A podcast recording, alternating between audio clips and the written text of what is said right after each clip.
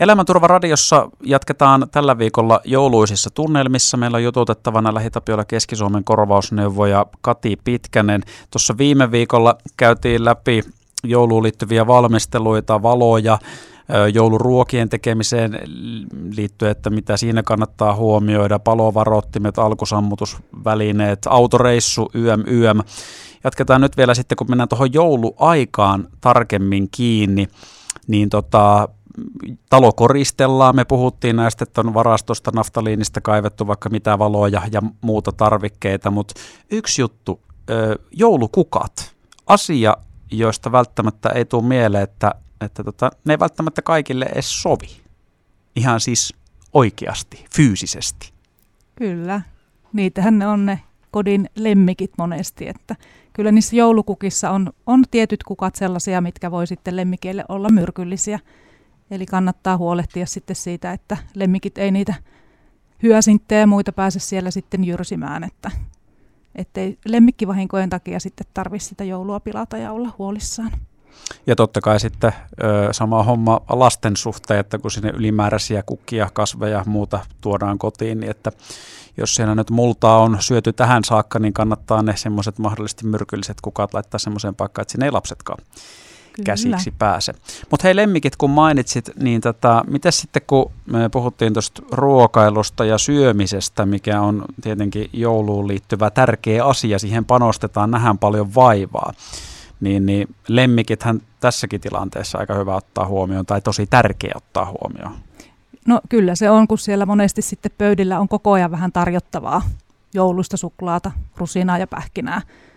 Että ehkä muistut, muistutus sitten niille, että ehkä lemmikkiomistajat sen muistaa sitten, että nämä ei ole, ole hyviä ruoka-aineita lemmikeille, mutta jos vaikka sitten jouluna tulee kylään perhe ja niillä on lemmikki mukana, niin huolehtia siitä, että katse on välillä myös sitten siellä lemmikissäkin, että se koira ei pääse syömään, syömään vaikka sitä suklaata, koska jotkuthan koiratkin on luonteeltaan hyvin, hyvin ahmatteja ja haluaa mm. maistaa vähän kaikenlaista ja Samoin sitten vaikka kissojen kanssa, kun on hyvin kiinnostuneita kaikesta kiiltävästä, helisevästä ja koristeista, niin, niin, niin pahimmillaan kun ne syö sitten joulukuusen koristeita tai lahjakääre, paperi tai narua, niin voi tulla sitten isojakin ja vakavia niin kuin ongelmia sinne lemmikin masuun, että, että kannattaa, kannattaa olla varovainen ja kyllähän niin se, pienet lapsetkin saa sitten ehkä ongelmia aikaan, jos niin kuin jonkinlaista väärää sieltä suuhunsa napsii. Että, että vaikka joulu on iloinen ja mukava, mukava asia, niin semmoisia tietynlaisia jouluisia riskejä siihen sitten liittyy, mitä ei ehkä sitten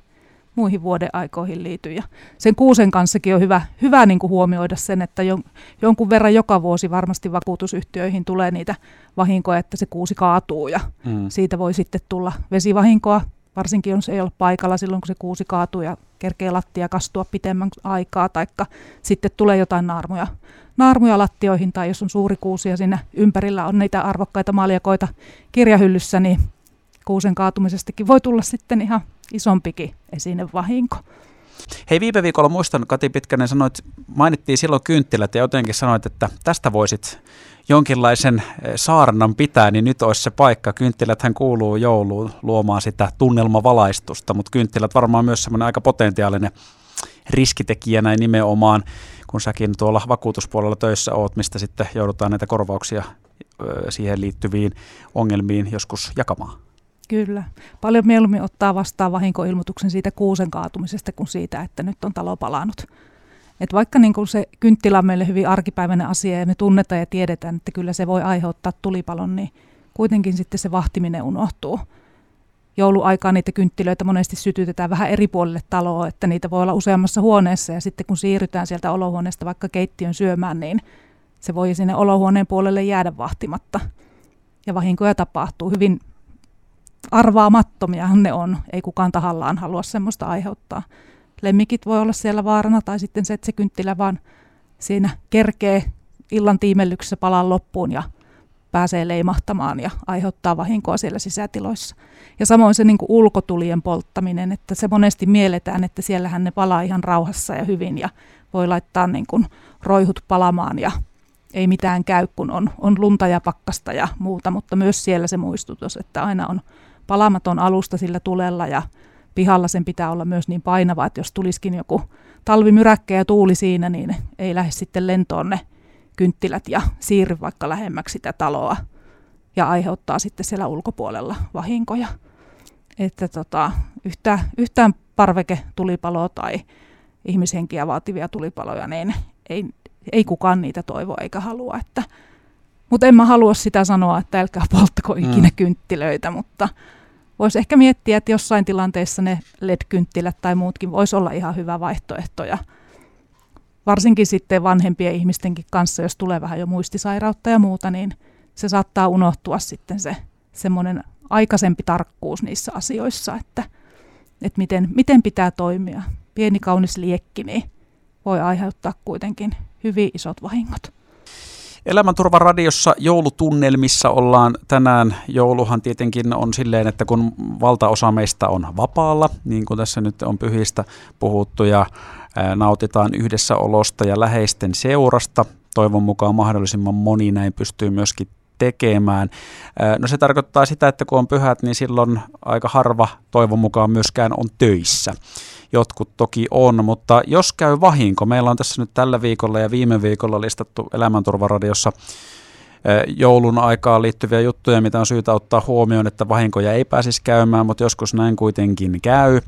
Nyt Lähi-Tapiola Keski-Suomen korvausneuvoja Kati Pitkänen, niin kun on pyhät käynnissä, niin, niin siinä sitten tota, ekana tulee mieleen, että okei, miten tämä nyt miten mä toimin, kun vahinko on käynyt, että onko mikään paikka auki. Kaikki muutkin on joululoman vietossa, niin minkälaiset ohjeet tähän?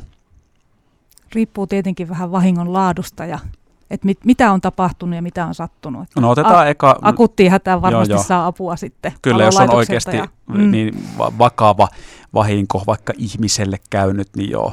Mutta jos puhutaan semmoista aineellisesta materiavahingosta, No jos siellä kotona jotain, jotain semmoista tapahtuu, että vaikka ihan oikeasti sitten tulee, tulee pienikin savuvahinko tai nokivahinko tai, tai menee, menee jotakin vesiputkeakin rikki jouluaikana. Sekin mahdollista on, että tapahtuu niitä tavanomaisiakin vahinkoja, vaikka se joulunpyhä siinä päällä on, niin tärkeintä on estää ne lisävahingot ja kuivata, tuulettaa, jos on savusta kysymys, soittaa apua monesti semmoiset vahinkosaneerausliikkeetkin, niin niillä on hätäpalvelupäivystystä kuitenkin myös juhlapyhien aikana, että voi vaikka ihan netistä katsoa, että mitä paikallisia toimijoita sitten löytyisi, jos tarvii vaikka niin kuin savun kanssa apua. Ja palolaitoksellekin kannattaa ilmoittaa, jos ihan on, on tulta ollut näkyvissä, että ei nyt ole vain pelkkä pöytäliina palannut vaikka sitten pöydällä, niin aina kannattaa ennemmin kysyä kuin olla kysymättä ja yrittää selviytyä yksin. Et vahinkoilmoitukset tehtiin sitten vakuutusyhtiöihin täyt- täytellä sitten myöhemminkin. Ja sitten on, jos on semmoinen niin kuin vaikka henkilövahinko, että miettii, miettii nyt, että on, on jotain niin kuin vaivaa tai on pulkkamäessä satuttanut itteensä, laskenut, laskenut jonnekin, tuota, törmännyt puuhun tai näin ja jotain paikkaa kolottaa, että miettii, että onko tästä nyt syytä vaikka mennä sinne päivystykseen, kun on niin hankalaa, hankalaa lähteä tai pitkässä matkassa, niin – sitten voi olla mahdollista ottaa yhteyttä terveyshelpin kautta lääkäriin, sairaanhoitajaan ja saada sieltä niin kuin neuvot ja ohjeet, että mitä tehdään tai, tai jos iskee, iskee se joku paha, paha niin kuin flunssa tai semmoinen olo, että miettii, että kuinka kannattaisi toimia, niin semmoistakin saattaa saada apua. Ja lemmikkien kautta, ja jos niillä, niillä on jotakin sellaista oiretta tai ne käyttäytyy hassusti ja mietit, että onko nyt sattunut jotain, onko, onko lemmikki kipeä vai mit, miten voisin auttaa sitä lemmikkiä ja huoli herää, että onko se ehkä syönyt jotain, jotain sellaista, mitä ei kuuluisi, niin jos ei sitten pääse heti hakeutumaan eläinlääkäriin, niin meilläkin on semmoinen kuin lemmikkihelppi, mistä sitten saa apua myös sitten joulun aikaan ja pyhyen aikaan. Niin eli siis just lemmikkihelppi, terveyshelppi, niin nämä on tämmöisiä appeja eli sovelluksia, jotka nimenomaan on nyt tässä tapauksessa Lähitapiolla Keski-Suomen käytössä. Ja tavallaan tämmöiset sovellukset toimii myös pyhien aikaa. Kyllä, apua saa sieltä. Ja sitten myös semmoinen hätäpalvelunumero, mikä auttaa mat- matkalla olevia kotimaan matkoilla, ulkomaan matkoilla. Ja myös siinä, että jos kotona sattuu isompia semmoinen vahinko, että haluaa siitä heti, heti ilmoittaa ja kaipaa ohjeita ja neuvoja ja tarvitsee ehkä sinne sitten apua, apua sitten jonkun tuuletuksen kanssa tai vuotovahingon niin kuin tämmöisten torju, jälkivahinkojen torjuntojen kanssa, niin, niin, niin kannattaa sitten niin kun soittaa se oman vakuutusyhtiön ja lähitapiollakin on oma semmoinen hätäpalvelun numero. Se kannattaa ehkä katsoa ylös, vaikka heti kun jos tietää, että on lähdössä nyt vaikka maantielle reissuun. Se auttaa myös autoilijoita. Hei, toi oli muuten hyvä. Jälleen hyvä pointti, että katsoo etukäteen semmoisen numeron, mikä se oma vakuutusyhtiö ikinä onkaan ihan yleishyödyllinen tieto, niin että mihin sitten jos jotain käy ja pitäisi saada nopeasti kiinni, että mikä se semmoinen numero on, niin hyvä pointti. Ja sitten myöskin tämä, että, että tota, akuutit tilanteet, niin jos ei ole semmoinen mm, jos on vaikka joku pienempi materiavahinko, niin ehtii sitten pyhien jälkeenkin hoitaa vakuutusyhtiöiden kanssa, että ei tarvitse murehtia sitä, jos, jos joku särkyy kotona ja se ei haittaa sen enempää muoto kuin, että joku asia on mennyt rikki ja se, siitä tulee paha mieli ja se on arvokas, niin sen ehtii sitten hoitaa tota pyhien jälkeenkin, ettei tarvitse koko joulua käyttää murehtimiseen, että miten tämän kanssa menee. Nyt minä en saa ketään kiinni, joka kertoo mulle, että saanko mä korvauksia kuinka nopeasti tästä ja miten homma hoituu. Mutta hei, hyvää joulua Kati Pitkänen. Oikein hyvää joulua kaikille.